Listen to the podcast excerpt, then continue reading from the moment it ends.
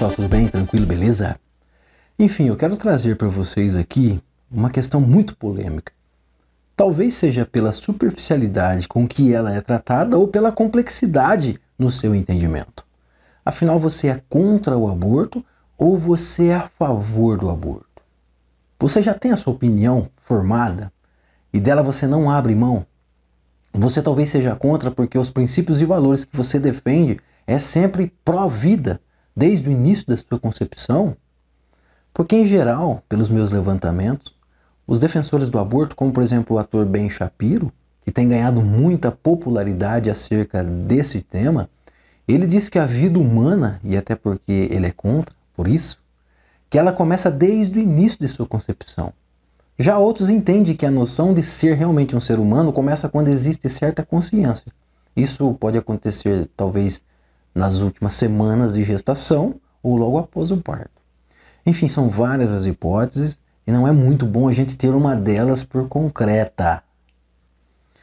Você talvez, por outro lado, é a favor do aborto porque reconhece na mulher que toma essa decisão fatores além de opiniões, crenças religiosas e pontos de vistas e com isso você entende sim que a mulher ela tem todo o direito de decidir se ela quer ou não ter um filho.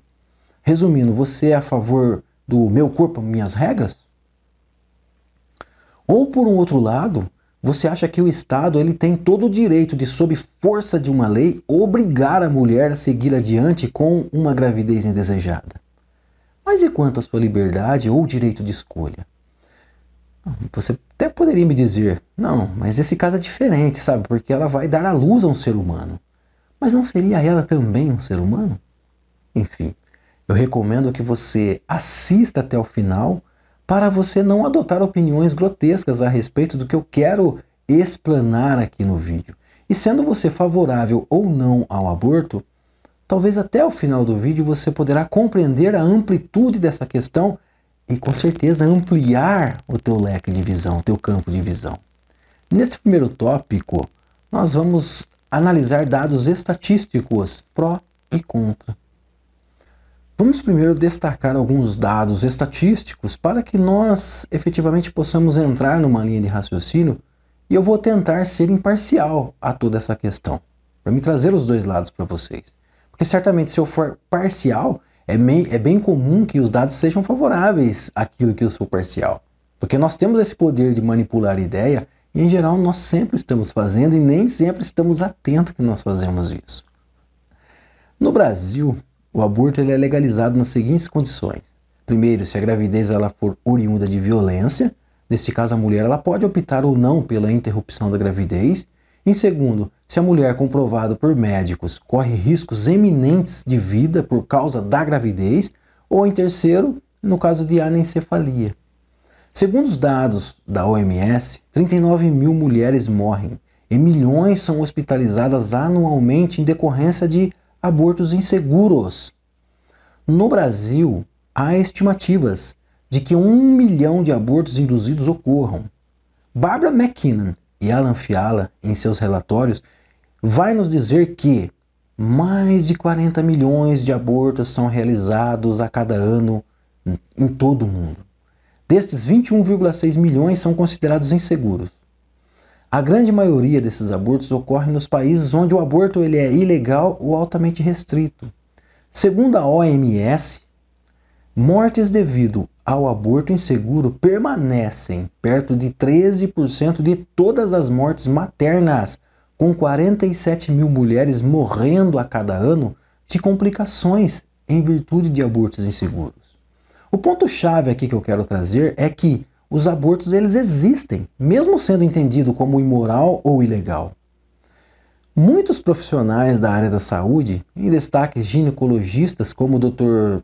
Tomás Golop, ele diz que os abortos ocorrem de forma clandestina e insegura onde existe a ação de aproveitadores dessa situação para vender remédios como o Citotec, e também existe aí laboratórios de fundo de quintal. Dr. Tomás ainda diz que o aborto ele vai existir em todas as classes sociais, ninguém escapa, mas que existem mulheres que têm condições de pagar seguramente por um aborto, mas que a grande maioria está concentrada nas comunidades menos favorecidas. E mais uma vez, essas classes menos favorecidas sofrem as consequências da proibição ou da negligência do Estado. Diante esse cenário, segundo alguns estudiosos especialistas, eles dizem que torna-se crucial a atenção do Estado e ele pode sim atuar com muito mais efetividade quando ele legaliza o aborto. No sentido de quê? De ter mais controle e trabalhar em torno disso. Porque na clandestinidade não é possível aferirmos a gravidade da situação para efetivamente depois trabalharmos esse problema. Isso é um ponto interessante, eu não tenho muitas dúvidas sobre isso. Porque se você tem acesso a um problema, concorda? Você tem muito mais oportunidade de criar boas estratégias para resolver. Mas se você não tem acesso ao problema, isso se torna precário. Vejamos os efeitos que a proibição do aborto pode trazer. Primeiro, por conta disso, não temos dados seguros e confiáveis, o que impede o sucesso de políticas públicas focadas para conter ou diminuir as gestações indesejadas. Segundo, as interrupções voluntárias são feitas de forma precária e insegura, sem o devido acompanhamento médico, resultando em danos diversos para essas mulheres que se submetem a procedimentos ilegais e clandestinos. E terceiro, cria-se um mercado ilegal e desregulado para a realização dos procedimentos, como disse, assim como também para o tráfico de remédios que resulta em preços exorbitantes. E esses remédios sempre são de origem duvidosa. Enfim, antes de eu trazer a parte mais filosófica de toda essa questão, vamos também analisar uma pesquisa que favorece né, aqueles que são contra o aborto. Porque afinal, como a, a proposta do vídeo é mostrar os dois lados da questão, neste caso aqui, eu quero usar dados da apresentação da especialista em bioética e saúde coletiva Isabela Mantovani, onde, segundo as suas pesquisas, né, para começo, ela diz que os dados alarmantes de abortos, né, que aqueles dados de um milhão, e que se apresenta esses dados à população, eles são irreais e que nós podemos chegar a essa conclusão utilizando dos dados que ela vai nos mostrar.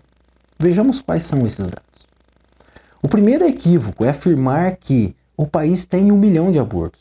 Ela pergunta: de onde saiu essas afirmações? Então, segundo seus levantamentos, ela vai dizer que essas informações são do Instituto Alan Guttmacher e do Instituto IPAS, ambos norte-americanos. A recomendação dos institutos para estimar os números de aborto que ocorrem é que deve-se levantar os números de internações hospitalares, que são os números oficiais, né? E depois multiplicar esses números por 5 e às vezes por 6. Então Isabela, ela vai dizer que os institutos nunca conseguiram explicar de onde eles tiraram esses fatores de multiplicação. Então ela diz que no ano de 2013 houveram 206 mil internações hospitalares em virtude de abortos entre os espontâneos e os provocados. Numa pesquisa em 2010 no Brasil, foi estimado que uma a cada duas mulheres que abortam realmente precisam de internações. Resumidamente, a Isabela ela vai dizer que se nós fracionarmos esses números, nós chegaremos a um número fundamental, um número real de abortos anuais no Brasil, que é de aproximadamente 100 mil abortos e não um milhão, como diz os institutos. Você lembra do primeiro ponto-chave que eu mencionei aqui? Se os valores reais eles são estimados em um milhão ou em cem mil, como aponta a Isabela, numa coisa os dois lados estão em comum acordo. Esse acordo é que o aborto está acontecendo. Do ponto de vista ético, cada pessoa tem o seu valor, segundo os seus talentos, as suas peculiaridades, as suas crenças, os seus anseios, os seus desejos. E elas também têm os seus direitos e as garantias amparados pela Constituição Federal. E se nós partirmos do princípio que realmente exista por volta de 100 mil abortos anuais no Brasil, olhando aqui é, do ponto de vista individual de cada uma dessas mulheres, 100 mil mulheres que Isabela diz que esses é que são os números reais no, de abortos no Brasil, e não um milhão, como aponta a MS, ainda assim 100 mil mulheres, do ponto de vista de cada uma delas, é muita mulher. Pensa, por exemplo, numa cidade com 100 mil habitantes. Você percebe que 100 mil pessoas é muita gente? É uma cidade. o aborto ele acontece. E se for realmente só 100 mil, ainda assim esses números eles não são tão baixos. Talvez a população nessa, nessa questão não devesse nem se sensibilizar pelos números altíssimos apresentados pela OMS, que seria de um milhão, porque a Isabela diz que eles são mentirosos. Mas ela diz, ela confirma que existe 100 mil abortos. Então talvez seria interessante nós nos sensibilizar pelas 100 mil mulheres, que não deixam de ser, como eu já disse, um número bem elevado. Afinal, nem é sobre números que a gente está falando aqui, mas sim sobre vida. Voltamos à análise da especialista. Os números alarmantes, como dito, são exclusivamente para sensibilizar a população e, com isso, consentirem a legalização do aborto. E olha que interessante. Ela vai apontar para um efeito contrário que se dá na legalização. Ao afirmar que com a legalização do aborto os números diminuem, ela diz que não. Ela vai nos mostrar que nos Estados Unidos, na década de 70, onde foi legalizado o aborto, haviam 193 mil abortos para uma população de 200 milhões de habitantes.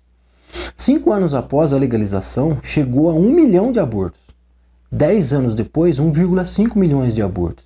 E a população nem tinha crescido tanto assim em proporção. Com a legalização, houve um aumento de abortos. Esse aumento foi de 626%. Mais tarde, houve uma queda, chegando a 800 mil ano a cada ano. Ela também faz referência que países onde o aborto é legalizado, alguns chegam a ter quatro vezes mais abortos do que no Brasil, por exemplo, onde o aborto ainda é considerado crime. Ela chega a uma espécie de conclusão que, em países onde o aborto é crime, os números de abortos são muito baixos. Ao perceberem que com a legalização do aborto os resultados parecem ser opostos ao que se esperava, levantou-se a seguinte questão: será que a cultura do aborto pode enraizar na vida das pessoas de tal forma que o aborto se torna mais um método de contraceptivo, algo banal? De certa forma, neste caso, eles também têm um ponto de vista interessante, porque a gente sabe que as pessoas às vezes elas gostam de banalizar coisas sérias. Enfim, o número de abortos no Brasil, segundo as pesquisas de Isabela, vem sofrendo quedas ano após ano. E ela diz que a gente pode constatar isso seguramente através da redução dos números de curetagem. Ela diz que essa diminuição também é devido à rejeição da população em relação à prática do aborto. Então ela vai dizer, marque aí, que a rejeição da opinião pública também ajuda no combate ao aborto. Isabela diz também que, acima de tudo isso, que existem intenções por trás disso tudo. E essas intenções vêm da indústria do aborto, patrocinada por grandes fundações como os Rockefeller, a Fundação Ford, enfim. E que esses interesses, eles são endereçados ao controle populacional, a, a parte conspiracional da coisa. A Isabela, ela vai nos convidar a pensar. Pessoal, pense. Quando o aborto era ilegal nos Estados Unidos, como eu mostrei nas pesquisas, nós tínhamos por volta de 100 mil abortos por ano. Mas quando foi legalizado, nós chegamos a um milhão de abortos. Agora sim, nós temos oficialmente um milhão de abortos. Está comprovado que na legalização aumenta não diminui. Ou seja, nós temos oficialmente o efeito contrário ao que se esperava. Mas eu também posso pensar, baseado nessa ideia que a Isabela ela nos traz, que na legalização, aquela procura por laboratórios de fundo de quintal perde totalmente a sua eficácia, porque agora sem medo da punição pelo crime, as mulheres elas passam a procurar por atendimento adequado e oficializado. Eu posso claramente pensar que na legalização houve um aumento, mas eu também posso pensar que esse aumento foi devido à procura não mais clandestina por atendimento. A legalização pode não estar sendo um, um indutor ao aborto, mas sendo uma via por onde o Estado agora passa a ter melhor controle da situação. Então é bem esperado que os números na legalização tendem a aumentar. Quando ela diz também, agora sim nós chegamos um milhão de abortos, você consegue perceber que ela está automaticamente validando as estimativas dos institutos IPAS e Guttmacher? Oficialmente? Ou seja, eles não eram mentirosos, como ela disse, porque na legalização o Estado passou a ter acesso a esses números. Para ficar mais didático, de maneira equacional, nós poderíamos ter um milhão de abortos. Todavia, antes a procura oficial era de 10%. Agora, os outros 90% estavam acontecendo aonde? No mercado negro, né? em laboratórios clandestinos. Agora nós temos praticamente 100% na mão do Estado. Percebe que aqueles números até então favoráveis à criminalização se tornam agora favoráveis à descriminalização? Reflita, a legalização ela induz a prática do aborto ou ela é uma via por onde o Estado pode ter acesso e com isso encontrar boas estratégias para diminuir a prática do aborto? Pensemos também sobre uma outra perspectiva. Se agora uma mulher ela sabe que ela pode ser atendida legalmente, onde se há um amparo legal e com profissionais certificados para os procedimentos, não existe o menor sentido ela se expor a um quarto de fundo de quintal qualquer, o que obviamente a procura legal aumenta o número oficial. E com isso, agora sim, chegamos a um milhão de abortos, afirmados pelas pesquisas da Isabela. Agora, da questão da rejeição popular, pensa que diz que colabora também com a diminuição do aborto. De maneira prática, imagina um palmeirense ousando entrar no meio da torcida da Gaviões da Fiel com a camisa da Mancha Verde. Essa é uma análise muito prática e muito clara para nós percebermos que, quando existe rejeição por parte da maioria, obviamente aumenta a repressão por parte da minoria. Em outras palavras, a rejeição não faz com que o torcedor da Mancha Verde deixe de torcer para o Palmeiras. Mas certamente, se ele caísse numa armadilha dessas, primeiro, ele tiraria a camisa. Em segundo, ele ficaria bem quietinho. Talvez até comemoraria o gol do Corinthians para diminuir as evidências. Percebe? Então, neste caso, a relação do aborto com a rejeição popular só faz com que a mulher faça abortos na calada da noite, às escondidas, às escuras, no mercado negro, aonde ninguém fique sabendo, percebe? Agora, o que, que você acha? O aumento da rejeição popular diminui realmente os índices ou colabora com a manutenção do sofrimento dessas mulheres?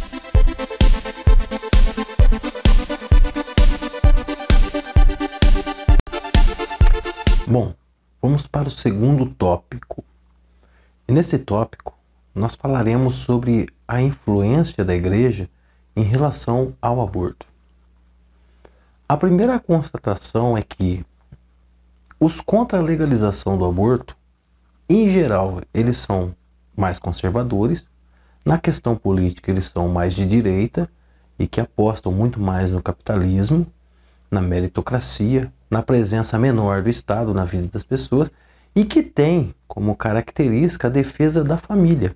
E a religião em questão tem grande influência em se tratando de valores e princípios, esses entendidos por eles como essenciais para a construção de uma sociedade harmônica.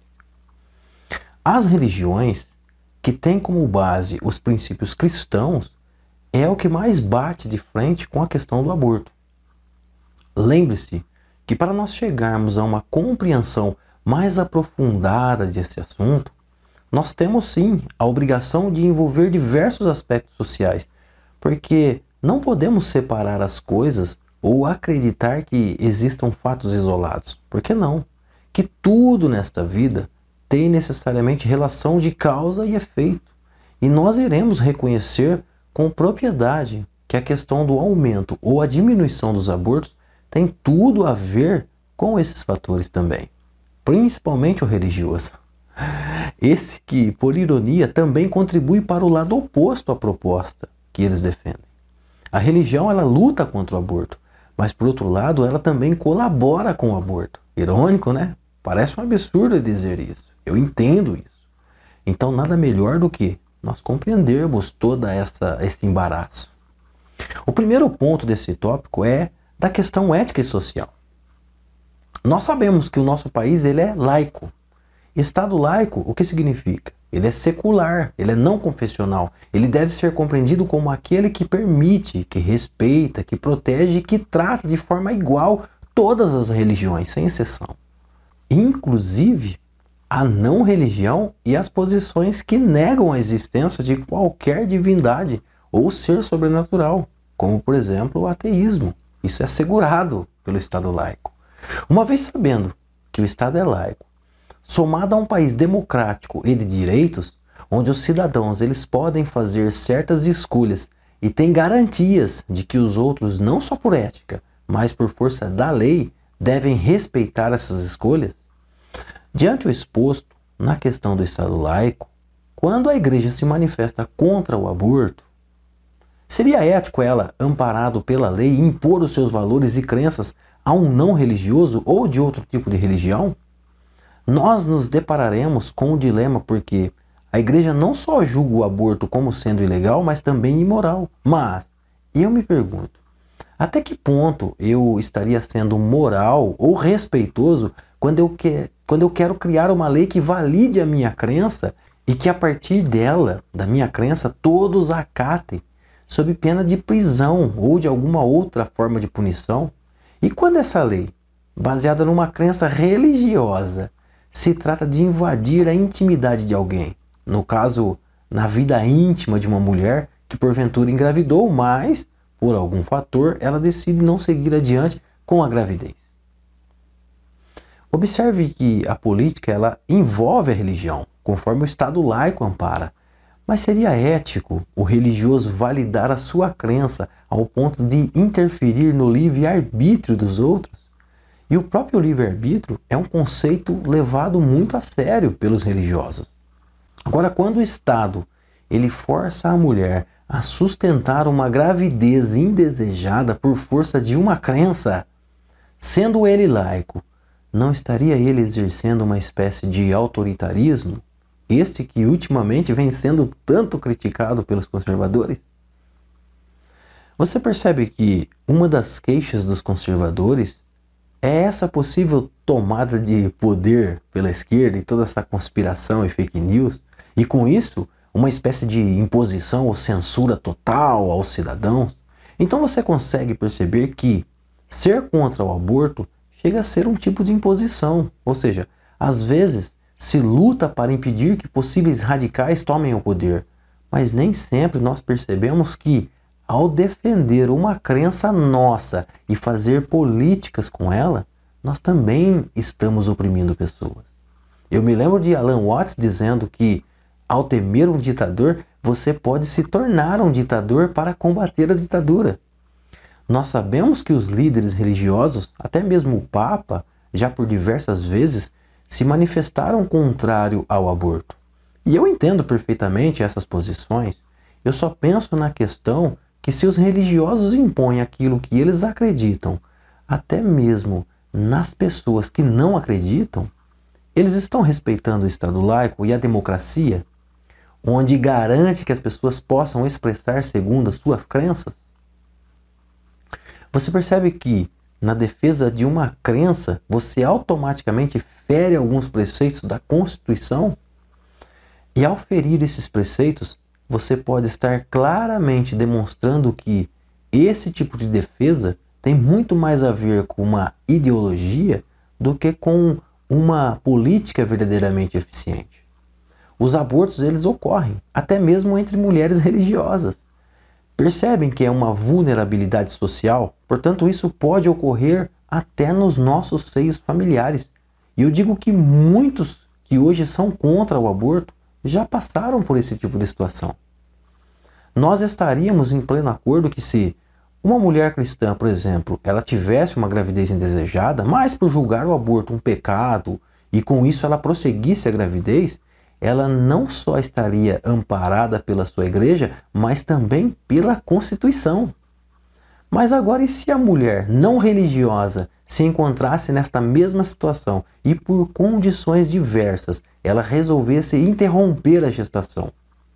Até que ponto estaria o Estado garantindo os direitos constitucionais dessa mulher, usando ele, o Estado, de um preceito religioso para interferir num tipo de escolha tão íntima dessa?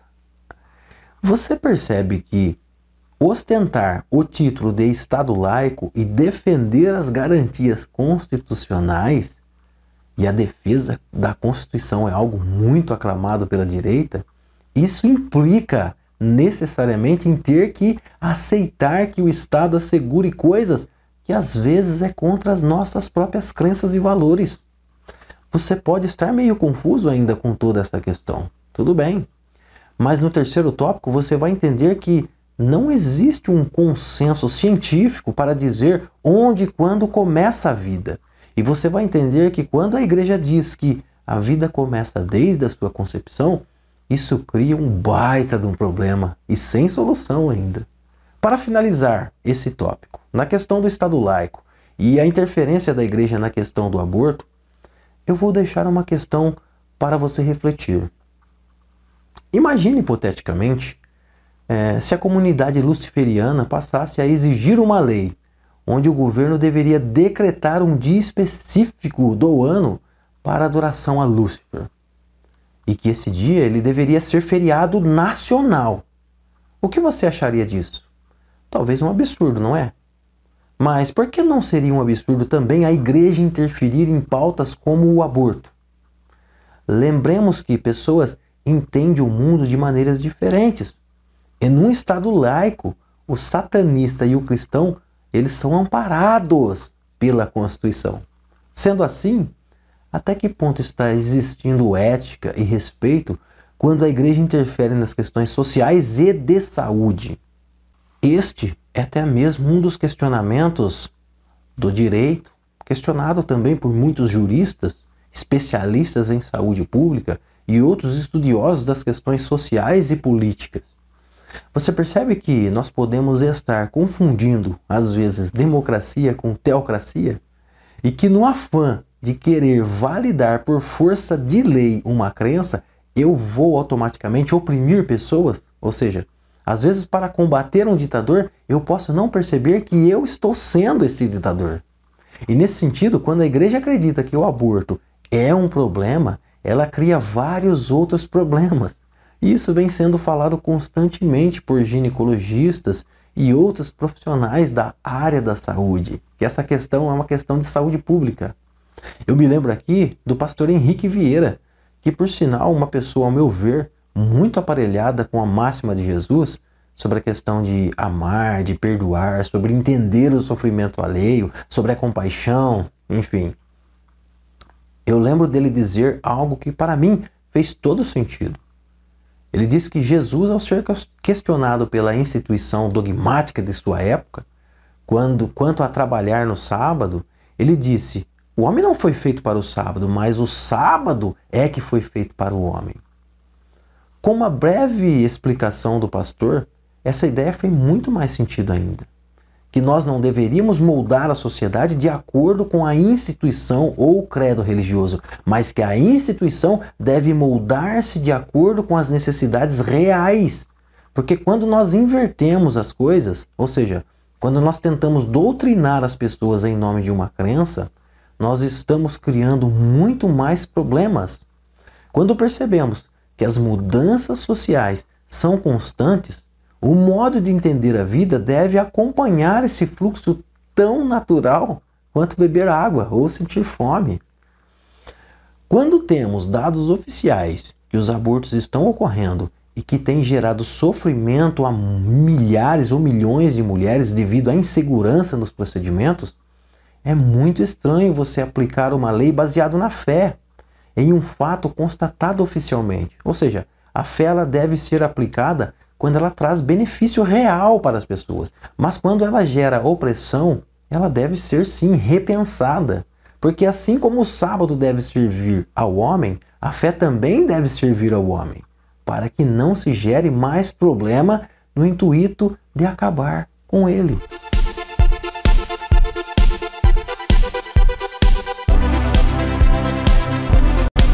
Terceiro tópico. Afinal, quando começa a vida?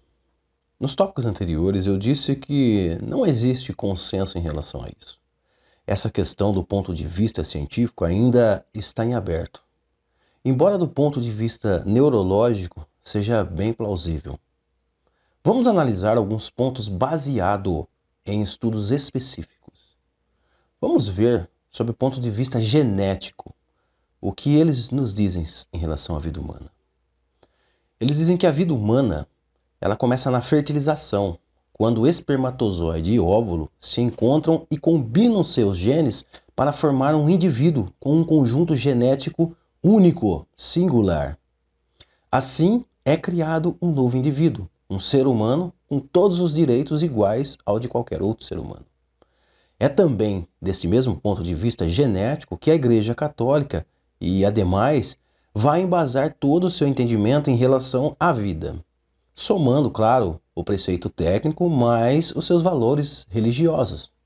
Vejamos também sobre a ótica embriológica. Eles dizem que a vida começa na terceira semana de gravidez, quando é estabelecida a individualidade humana.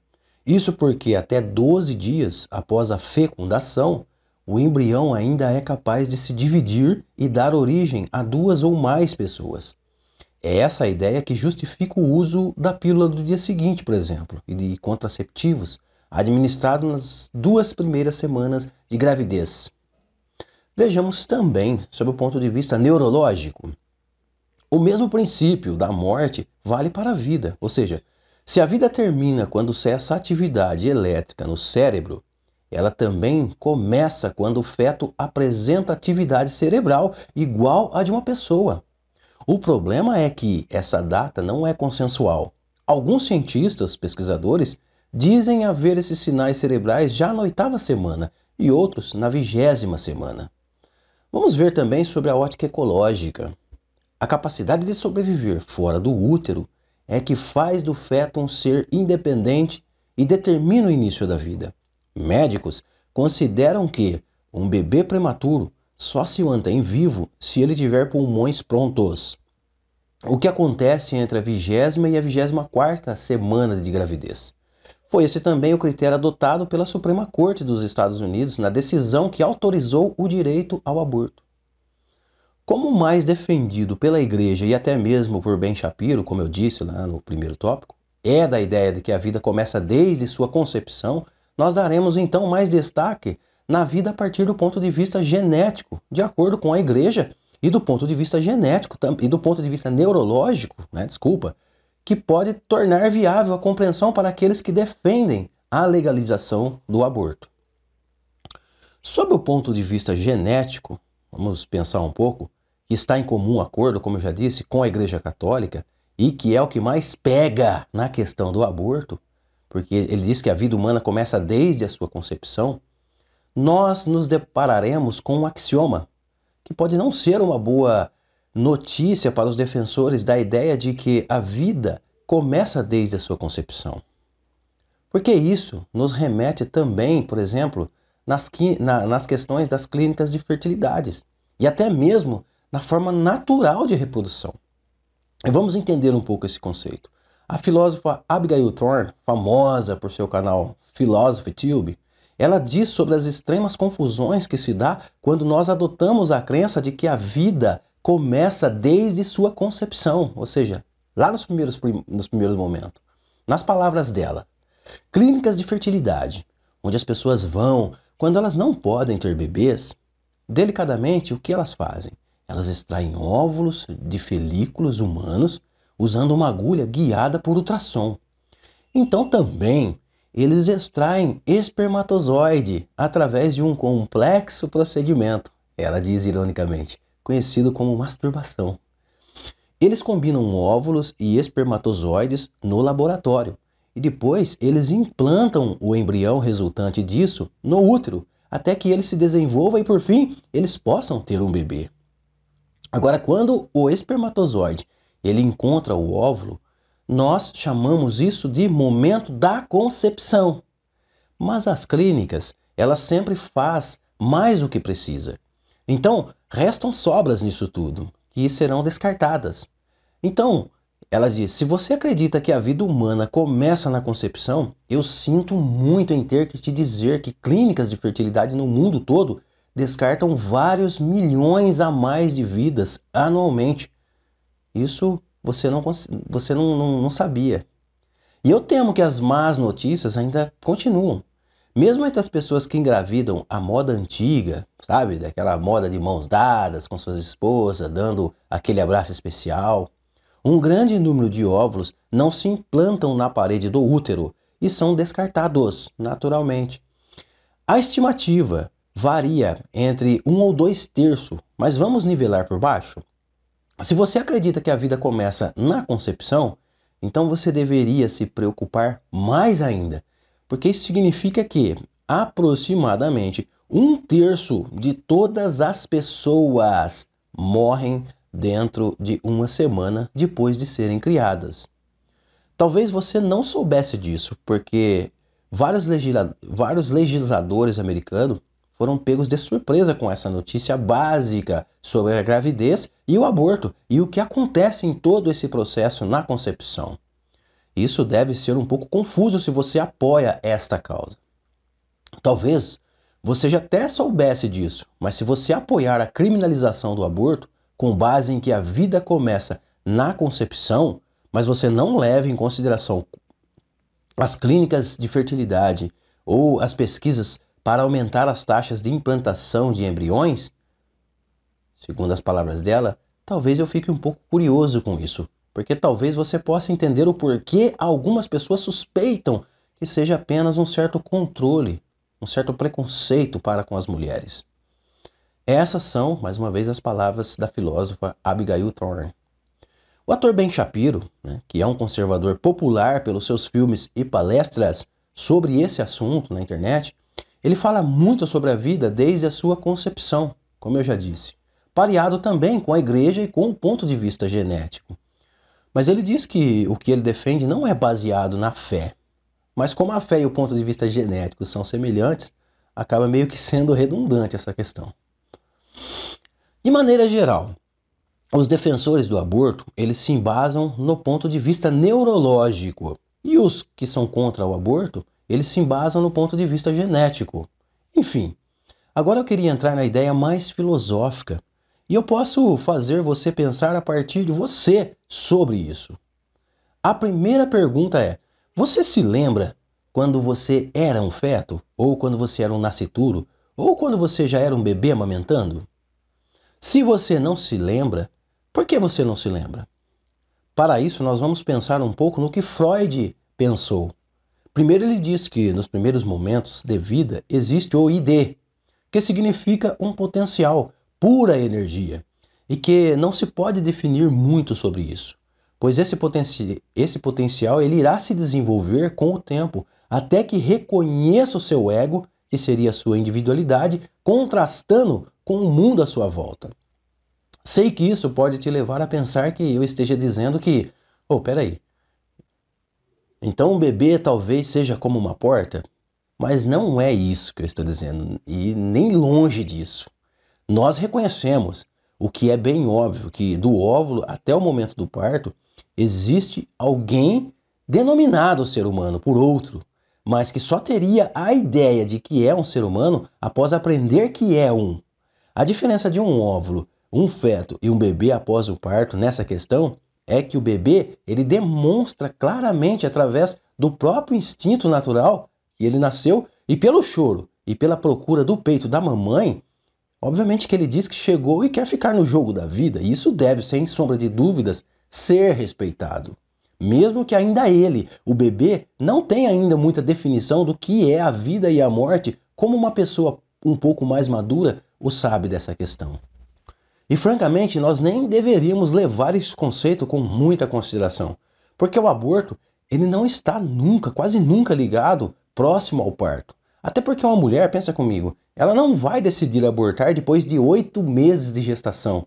Isso, na esmagadora maioria das vezes, é tão logo que ela descobre que está grávida, ou seja, é nas primeiras semanas, onde ainda se está formando o feto, que no ponto de vista neurológico, não existe nem a possibilidade de ter consciência.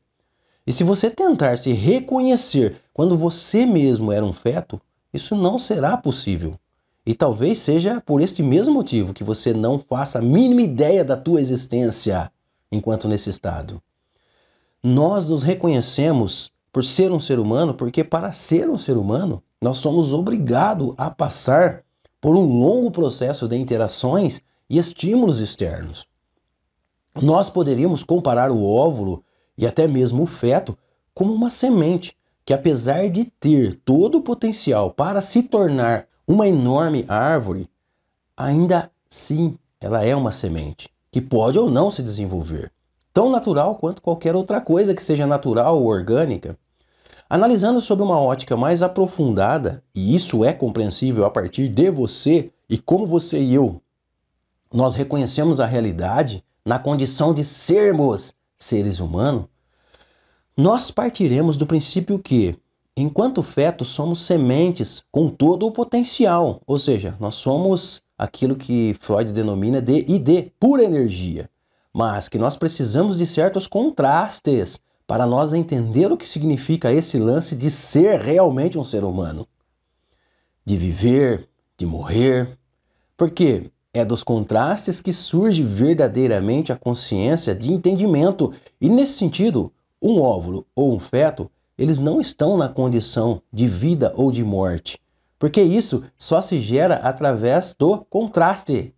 É profundo o que eu estou dizendo e requer uma análise bem depurada, senão você, infelizmente, não irá me compreender. O que eu quero dizer? Quero dizer que na condição de feto, o sentido de vida e morte, como nós adultos compreendemos, não faz o menor sentido. E que o sentido de vida e morte no feto é um sentido que tem mais a ver com a nossa projeção desse sentido no feto, sentido esse que você e eu adquirimos quando nós começamos a contrastar a diferença entre eu e o resto do mundo. Então, quando nós ouvimos aquele discurso que nós devemos defender um feto indefeso, tem muito mais a ver com o nosso medo da morte ou vontade de viver do que com a do feto propriamente dito. Porque ele não tem cérebro bem definido, e por não ter cérebro, que é pré-requisito para a geração da mente posterior consciência. Vamos abrir um parente aqui para explicar. Só para você não ficar confuso, o uso da consciência aqui está ligado ao reconhecimento das coisas, o intelecto, a relação entre uma coisa e outra, um sentido físico que tem identidade e autorreconhecimento. Não é aquele conceito de consciência abordado, por exemplo, na física quântica, né? que é mais aquele conceito que seria a energia que permeia todas as coisas, o observador por trás da realidade. Não confundam isso, fecha parente. Agora retomando lá aquela ideia. A consciência que eu me refiro, ela vai se desenvolvendo. Como eu já disse, no transcorrer da vida, ela se desenvolve com as interações, com os estímulos externos, e isso se estende até a morte. E é por esta mesma razão, mais uma vez, que você não se lembra quando você era um zigoto, por exemplo, um feto, ou quando você era um nascituro, ou até mesmo, como eu disse, quando você mamava no peito da sua querida mamãe. Você se lembra disso, ou que você já passou por esse processo quando você percebe o feto que está no outro. E na esmagadora maioria das vezes, você projeta o seu medo da morte no feto. E por você se sentir tão vulnerável diante a morte, você acredita que um feto seja um ser indefeso. Eu estou abordando essa questão de maneira bem aprofundada e filosófica e demanda reflexão para você compreender o que eu quero dizer. Agora, baseado na neurociência, algo que não possui cérebro nem consciência não pode diferenciar o que é vida e o que é morte. Como dito, ainda é um potencial para ser um ser humano, mas naquela condição ainda não o é. E talvez seja por isso que a própria natureza ela descarta milhões de óvulos fecundados todos os anos, com ou sem o nosso consentimento. Numa ejaculação, saem milhões de espermatozoides, mas somente um fecunda o óvulo e o resto volta à natureza como potenciais. Porque se nós formos levar em consideração que o óvulo fecundado ele já pode se configurar um ser humano íntegro, nós devemos levar em consideração que cada espermatozoide ele tem o potencial de fecundar um óvulo e se tornar também um ser humano. Ou seja, nós teremos que criminalizar o homem, talvez por bater uma bronha, ou a mulher por abortar, porque nós caímos num loop irracional, uma espécie de jainismo extremado, sei lá, onde você terá que pedir perdão para o chão porque você está pisando nele, percebe? Embora exista, sim, todo um, poten um potencial nesse ciclo, a vida humana dotada de todo sentimento, emoções, medo, drama, desejos, anseios, ela só pode ser configurada nos contrastes e com um cérebro bem formado para poder processar tudo isso. Você, nesse exato momento, está na condição de ser um ser humano ainda em desenvolvimento, percebe? Portanto, ainda incompleto. Essa é uma das razões de tantos vazios existenciais nós devemos levar em consideração esses potenciais, pois é daí que surge a ideia de ser um ser humano e todos os seus dramas. Mas agora radicalizar essa ideia gera sofrimento a um ser humano já formado. Neste caso, a própria mãe, que não está num estado de potencial como um feto, mas ela já é um ser humano, porque ela se reconhece plenamente sendo um. E isso deve ser levado muito em consideração. Porque quando nós radicalizamos a ideia de ser humano indefeso na condição de óvulo ou feto, nós devemos culpar também a natureza e até mesmo Deus, que não se importa em descartar milhões de espermatozoides e óvulos que não se pregam na parede do útero. Você percebe que a cada menstruação, por exemplo, são vidas que se foram, e a cada masturbação masculina, obviamente, são milhões de vidas que se foram? E não faz o menor sentido a gente pensar desta maneira. Ainda mais, deveríamos ser contra até mesmo os contraceptivos, que também interrompem o ciclo da vida. Depois de entendido tudo isso, depois de entendida essa questão, nós não poderemos ter embasamento lógico na questão da criminalização do aborto. Mas é claro que na legalização, e isso é muito óbvio porque os próprios especialistas na área da saúde, eles sabem muito bem disso, melhor do que nós todos aqui, que deve-se estabelecer critérios e regulamentos quanto aos períodos seguros para se fazer o aborto. No caso, deveria ser até a 12ª semana, algo nesse sentido. Mas esse não é campo de minha competência, então vamos continuar somente na parte aí da reflexão filosófica. Mesmo na questão da regulação, em até quanta semana pode ser realizado o aborto, enfim, existe uma questão natural e intuitiva, que a mulher, ao optar pelo aborto, ela naturalmente fará isso logo nas primeiras semanas, como já dito. Primeiro, por causa dos riscos envolvidos, e segundo, por causa dos próprios instintos maternos. A mulher, após um longo período de gestação, ela será envolvida por uma força natural de dar à luz. Porque é natural que se gere laços afetivos muito mais concreto com o passar da gestação. Digamos hipoteticamente que, em raríssimas exceções, uma mulher de sete meses de gravidez ela fosse a um hospital fazer o aborto. Qualquer especialista lhe induziria a ter o filho através de procedimentos, porque vira um, mais uma questão instintiva intuitiva do que a questão de se é certo ou errado neste caso. Ou seja, mesmo em um país que o aborto é legalizado, a possibilidade disso acontecer são remotas, porque o senso de razão mesmo que a gente force ao contrário dele, ele nos impele a tomar esse tipo de decisão. E ademais, uma mãe jamais ela irá decidir sustentar uma gravidez indesejada por tantos meses assim. Não faz sentido. Porque cria-se, como eu já dito, como eu já disse, afeto, laços energéticos. A natureza ela é sábia e as pessoas estão subestimando isso. E nesse sentido, o aborto logo nas primeiras semanas, ele é tão natural quanto ter fome, ter sede, ter vontade de ir ao banheiro, uma vez que os abortos espontâneos, eles não são coisa rara. Neste exato momento, deve ter acontecido muitos abortos espontâneos ao redor do mundo. Agora, dentro desse contexto, você percebe que existe mais uma crença sendo empregada a qualquer custo do que aquela ideia que alguém precisa defender um feto inocente indefeso? E fica muito claro que a crença na defesa de um óvulo ou de um feto indefeso gera mais problema ao invés de resolver.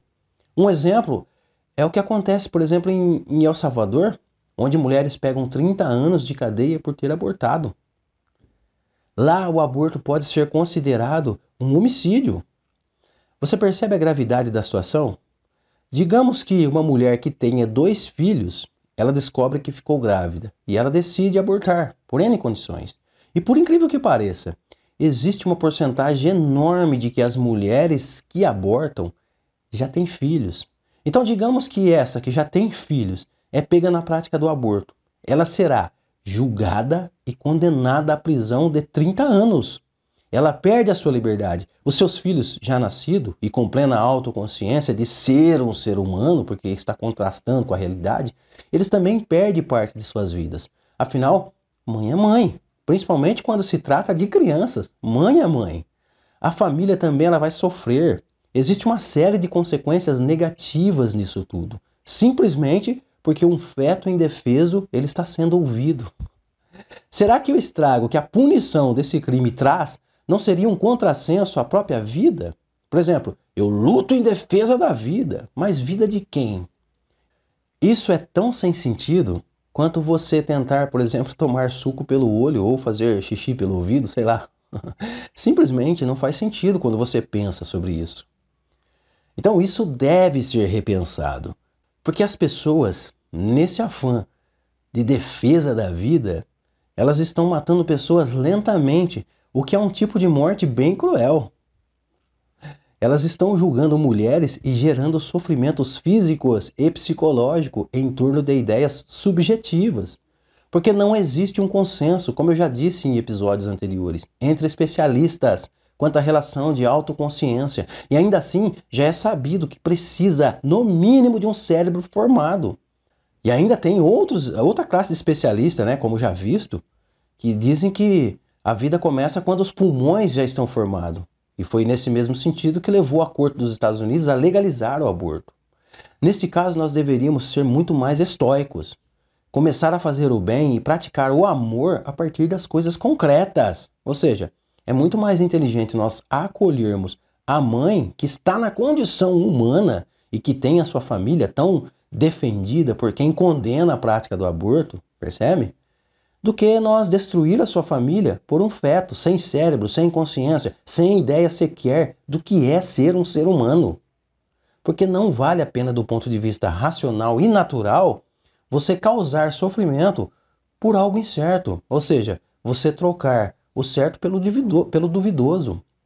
Ainda assim, pensar que a vida começa na concepção nós teremos também que julgar as mulheres e os homens, porque as mulheres, elas não fazem filhos sozinhas. Nós devemos julgar também a conduta dos laboratórios de fertilidade, julgar até mesmo a ação da natureza que vive descartando óvulos e espermatozoides o tempo todo. Nesse sentido, é preciso sim repensar sobre a nossa crença equivocada e, por que não, distante da realidade nua e crua porque uma crença equivocada, com certeza ela anda fazendo muito mais estragos à humanidade do que qualquer aborto por aí.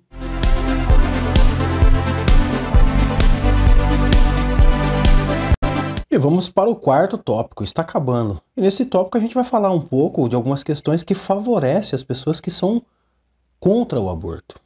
Neste quarto tópico a gente vai falar da questão da responsabilidade. Nós sabemos que seria praticamente impossível conviver numa vida social se nela não houvesse regras algumas. Há quem diga que não, que se nós fôssemos livres de qualquer tipo de regra, nós seríamos muito mais felizes. Em parte eu não discordo muito disso, mas para o mundo estar livre de qualquer regulamentação, o mundo ele deveria ser no mínimo pleno, onde todos amassem todos incondicionalmente, a ponto de um dar a vida ao outro, o que não parece ser desta maneira a forma relacional humana para com o mundo. Como diz, amar mãe, pai, amar o filho é fácil, mas você está plenamente capacitado para amar até mesmo seus inimigos? Eu e você nós sabemos que nós estamos muito longe disso. Então as regras sociais nesse sentido ainda são muito necessárias. Enfim, é bem desconfortável conviver com regras, eu até sei sobre isso. Mas acredite, seria largamente pior se elas não existissem. Afinal, as leis e as regras de conduta, elas são criadas pela própria sociedade para que se haja certa segurança nas relações. Em se falando de regras, os conservadores que são contra o aborto, eles justamente ficam aborrecidos quando elas estão em risco. Você consegue perceber? Então, nesse sentido, a gente deve entender o porquê as pessoas se sentem ameaçadas e lutam para que as regras sejam acatadas estritamente por parte de toda a sociedade, maneira que haja punição a rigor da lei para aqueles que afrontam a lei. Em certo sentido, a gente não pode negar esta questão quando nós percebemos que as leis elas não estão aqui em suma para tornar a vida do homem mais difícil, mas para tornar a vida do homem segura. Ou seja, se você estiver disposto a entender os conservadores, você vai entender que eles também lutam por uma boa causa e pela causa de que todos nós desejamos, que são as garantias da nossa própria existência enquanto seres humanos. Reflita sobre isso. Nesse sentido, você entende que nós devemos sim tomar muito cuidado com essa tal liberdade total, porque ela pode se tornar uma espécie de selvageria, onde os mais fortes sobrevivem. Nós corremos até mesmo o risco de voltarmos a sociedades tribais, é bem radical isso, né? Resumidamente, as leis elas são essenciais. O que é preciso é conscientização por parte da maioria das pessoas. Em se tratando de responsabilidades individuais e sociais, pensar em legalizar o aborto implica em certificar o nível de responsabilidade social em que todos nós temos também. Nós não podemos descartar a ideia que eu mencionei acima na questão de Isabela Mantovani. Será que na legalização do aborto isso não pode, sei lá, ser mais uma forma de contraceptivo? Eu me lembro de ter assistido a uma entrevista na Brasil Paralelo com o advogado Marcos Vinícius Lins, que fala justamente sobre o aborto. Ele diz que o perigo do aborto consiste também na banalização à vida. E nesse sentido ele tem razão, porque ele diz que a legalização do aborto, quando se torna algo cotidiano, rotineiro, nós poderemos ter aborto simplesmente porque talvez o bebê ele não saia com a cor dos olhos do pai e coisas banais desse tipo, percebe? E fica muito simples a gente entendermos essa questão quando a gente se depara com um novo, por exemplo. Você percebe que quando você tem que ir a um lugar que você nunca foi, ou você tem que fazer alguma coisa que você nunca fez, talvez uma entrevista de emprego, você fica tenso, ansioso, apreensivo, mas que ao internizar isso no seu dia a dia, ele cai na rotina. Por exemplo, a menos que você seja um médico legista, o fato só de você ver um médico legista abrindo um cadáver é algo totalmente bizarro e nojento de se ver. Mas, para quem faz isso todos os dias, isso só faz parte da rotina. Ele poderá, por exemplo, desfiar todo um cadáver e logo na sequência comer uma pizza. Qual é o problema? Então eu percebo que é nesse sentido que o advogado Marcos Lins está dizendo em relação ao aborto por internalizar na cultura social, as pessoas elas podem simplesmente abortar porque o feto não irá ter a cor dos olhos do pai ou coisas no sentido. Entendeu agora?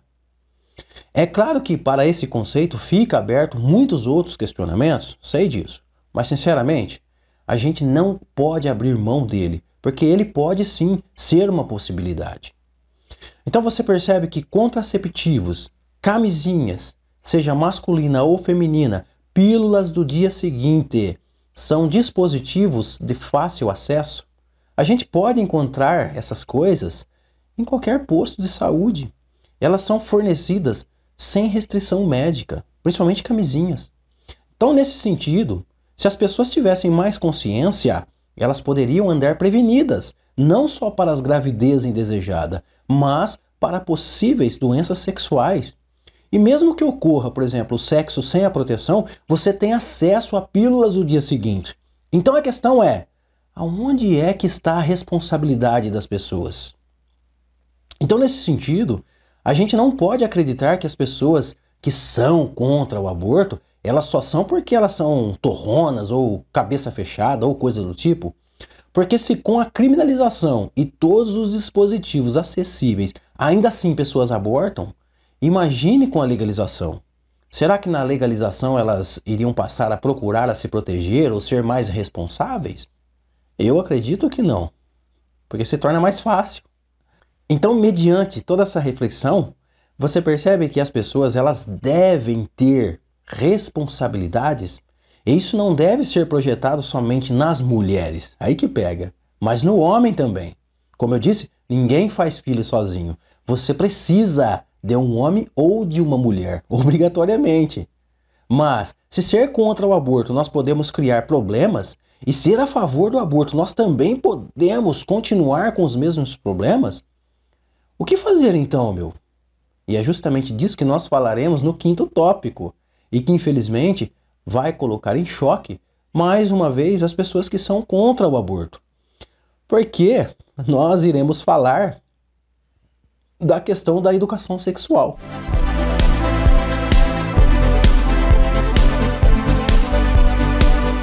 Vamos para o quinto tópico, bem polêmico, que é da questão da educação sexual relacionado ao aborto.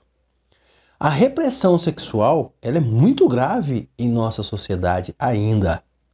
Primeiro porque falar em sexualidade já causa um certo desconforto e um pré-julgamento nas pessoas. O segundo que falar em sexualidade remete automaticamente as pessoas a algo promíscuo, algo pornográfico, algo pecaminoso, algo abominável, enfim. As pessoas não se sentem tão confortável para falar sobre isso. E ainda mais quando se fala em educação sexual nas escolas, não só para adultos, mas para as crianças também. A própria polêmica que nós vemos nas mídias e nas redes sociais em torno disso já denuncia claramente como a nossa sociedade é muito fechada ainda para as questões da sexualidade. Falar em sexualidade não necessariamente tem a ver com falar em pornografia ou orgias sexuais e nem convidar ou induzir as pessoas a participar abertamente da sexualidade.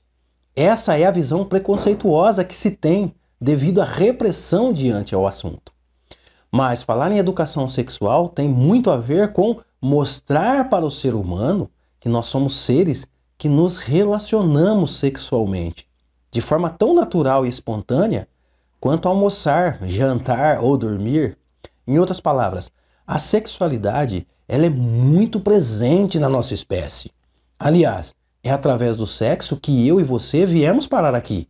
A menos que alguém diga que exista a possibilidade de seres humanos nascerem árvores na forma de fruto, como dizia José Saramago.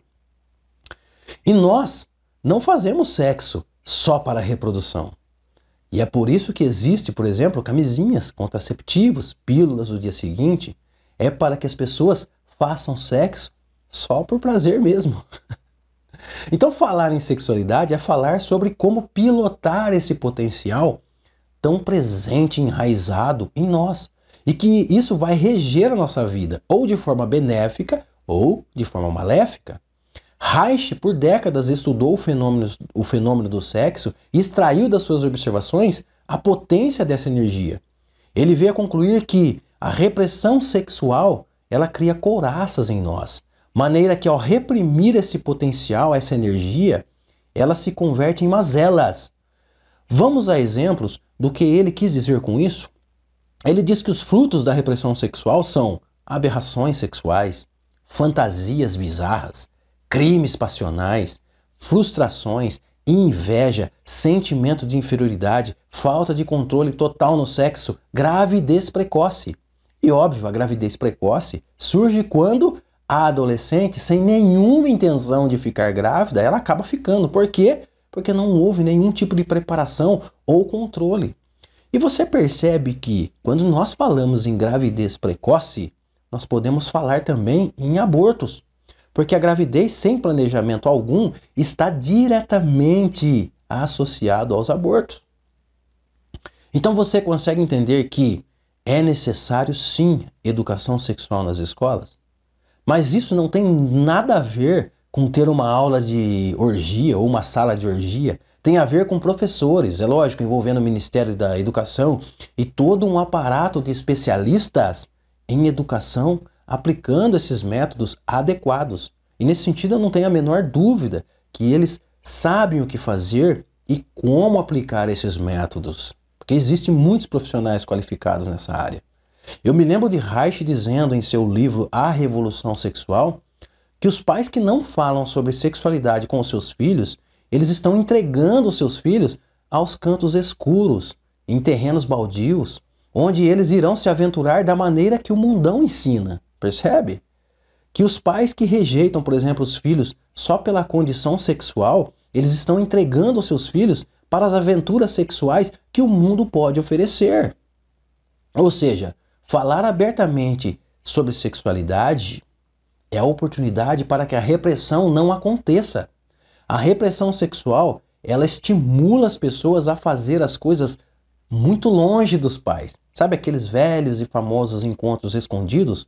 E esse fenômeno, cá entre nós, não tem idade para acontecer. Agora, não tem como nós ser contra o aborto e ser contra a educação sexual nas escolas. Por quê? Na escola seria o lugar mais propício para esse tipo de assunto. Afinal, é lá que as crianças vão interagir com as diversidades comportamentais. Percebe? Ou você acha que a galera se envolvendo no super secret continua sendo muito mais interessante? Pense nisso. Só que o problema é que no modo super secret vale tudo até mesmo ficar grávida.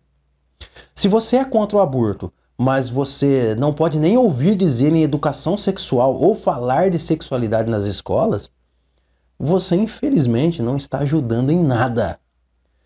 Você consegue pensar que um piloto de Fórmula 1, ele tem muito mais assertividade nas curvas e corre com muito mais segurança em altas velocidades que se, por exemplo, nós colocássemos uma pessoa qualquer dentro de uma Fórmula 1 e esperássemos que, sei lá, ela fizesse um percurso a 300 km por hora sem a mínima noção de como pilotar a Fórmula 1. O piloto ele pode errar?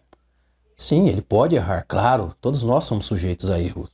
Mas você concorda comigo que entre um piloto e uma pessoa qualquer existem muitas diferenças em jogo. Agora, falar em sexualidade na escola tem muito de quê? De ensinar a nossa espécie a controlar essa máquina existente e muito presente em nós. Ou seja, o sexo seguro e com muitas prevenções, principalmente o aborto, está diretamente, sem tirar nem pôr, associado à educação sexual, sem o qual torna extremamente difícil o combate ao aborto. Porque os abortos estão muito ligados na falta total de preparo na hora do sexo. Lembra? Gravidez precoce, risco de aborto. Quais os efeitos colaterais da falta de educação sexual? Existe a falta de conscientização em relação ao relacionamento, principalmente o relacionamento sexual. Existe o despreparo total na hora do relacionamento. Existe gravidez precoce, ejaculação involuntária, sexo às escondidas, falta de diálogo com os pais, vergonha de falar sobre sexo ou se está com algum problema relacionado ao sexo, ao sexo desconhecimento total do próprio órgão genital e, com isso, falta de controle. Temos também intolerância às práticas sexuais diferente à da tradicional, ou seja, da patriarcal.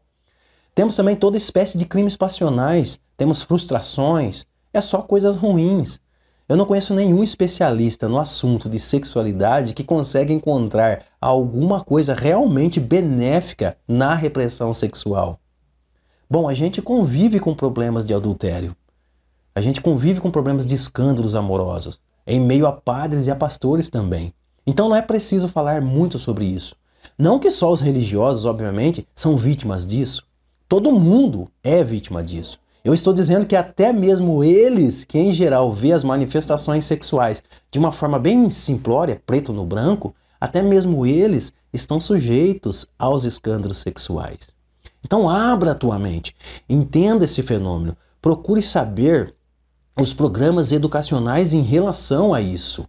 Desconstrua essa ideia de que a educação sexual está ligado à pornografia, à promiscuidade, porque não? Porque está longe disso, muito longe disso. Como já dito, educação sexual diz sobre ensinar as pessoas a se relacionarem sem maiores transtornos, e isso é essencial para a prevenção do aborto.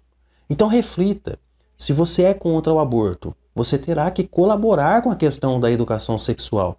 Caso contrário, infelizmente, você não está ajudando em nada. Eu poderia ficar muito tempo aqui falando sobre isso, sobre a repressão sexual e demonstrando alguns estudos sobre essa relação. Mas talvez futuramente a gente, quem sabe, não faça um vídeo específico somente falando sobre a repressão sexual e suas consequências. Enfim, você é a favor da vida? Então ajude para que ela venha ao mundo de forma planejada, amada e consentida. e com educação sexual e conscientização em relação à sexualidade, nós estamos preparando este caminho para que a vida aconteça e se expresse sem maiores transtornos.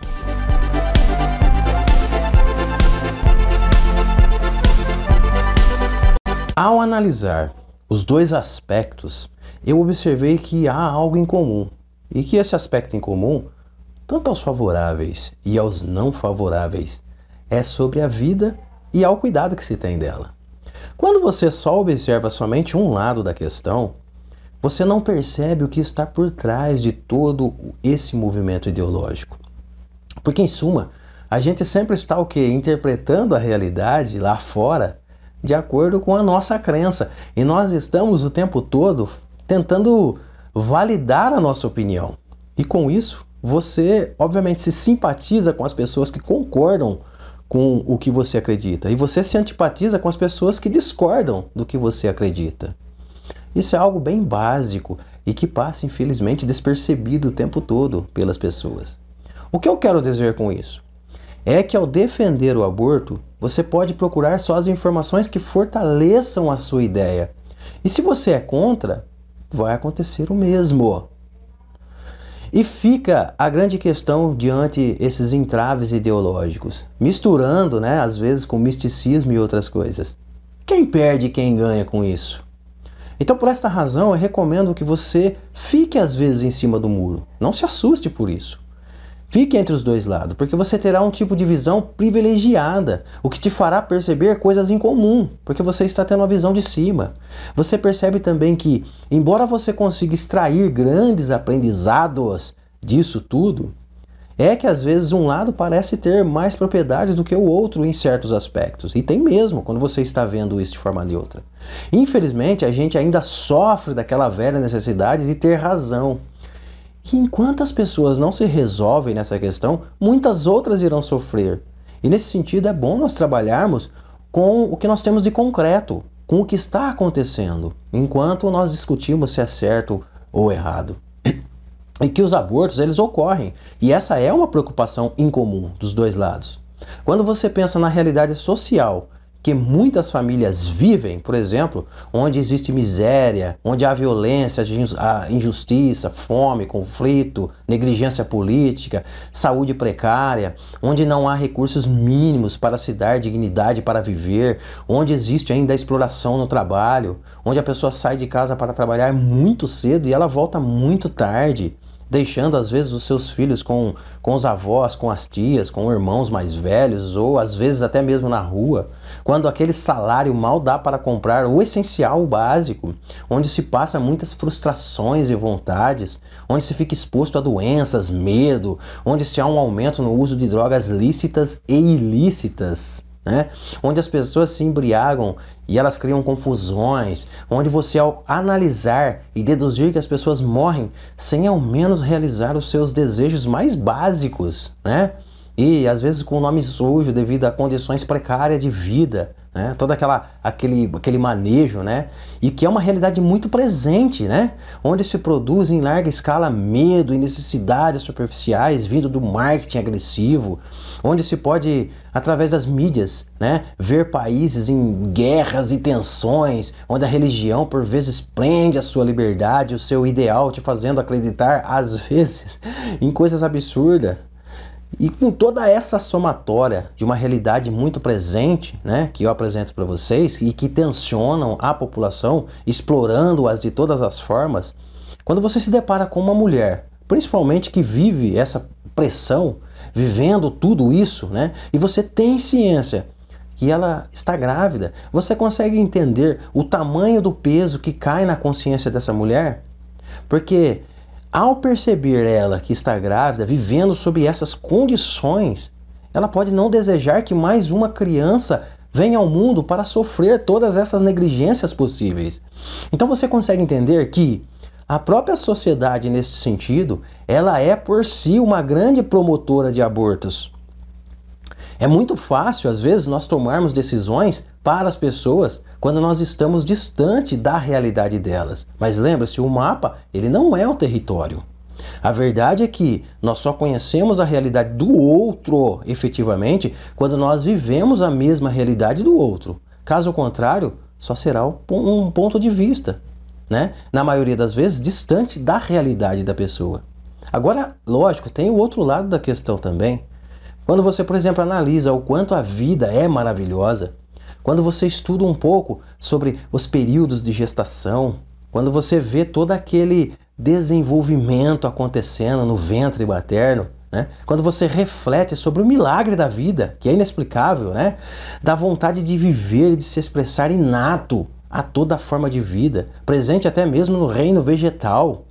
Quando lhe vem aquela emoção intuitiva sobre o milagre da vida, quando você vê aquele olhar inocente, totalmente apaixonante de uma criança, quando você vê a alegria da mãe, a expressão da vida com toda a sua plenitude, quando nós percebemos que nós temos o dever moral e ético de deixar vir, porque, quer queira ou não, nós tivemos também essa oportunidade de viver, de vir a este mundo e viver em meio a esta dança de diversidades e ideias. Então, nesse sentido, fica difícil você ser favorável ao aborto. Mas então, o que fazer? Diante desse cenário de complexidades, eu posso perceber que tudo é relativo. E no relativismo pode haver permissão sim, mas também pode haver também o rigor, aquele tipo de banalização. Porque cada realidade tem os seus pontos relativos, porque são de fato realidades diferentes. Então, diante desse impasse, eu acredito que todos nós concordaremos com o óbvio, simplesmente porque ele é o óbvio.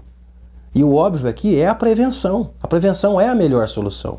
Enquanto não houver educação sexual de qualidade desde os primeiros anos de infância, preparando as pessoas para o relacionamento e a sexualidade, nós infelizmente viveremos esses impasses, onde haverá muita gravidez indesejada e seguido infelizmente de abortos, onde por um lado a luta continuará pela punição do aborto e nós permaneceremos nessa dança em círculo, andando como na roda de hamster.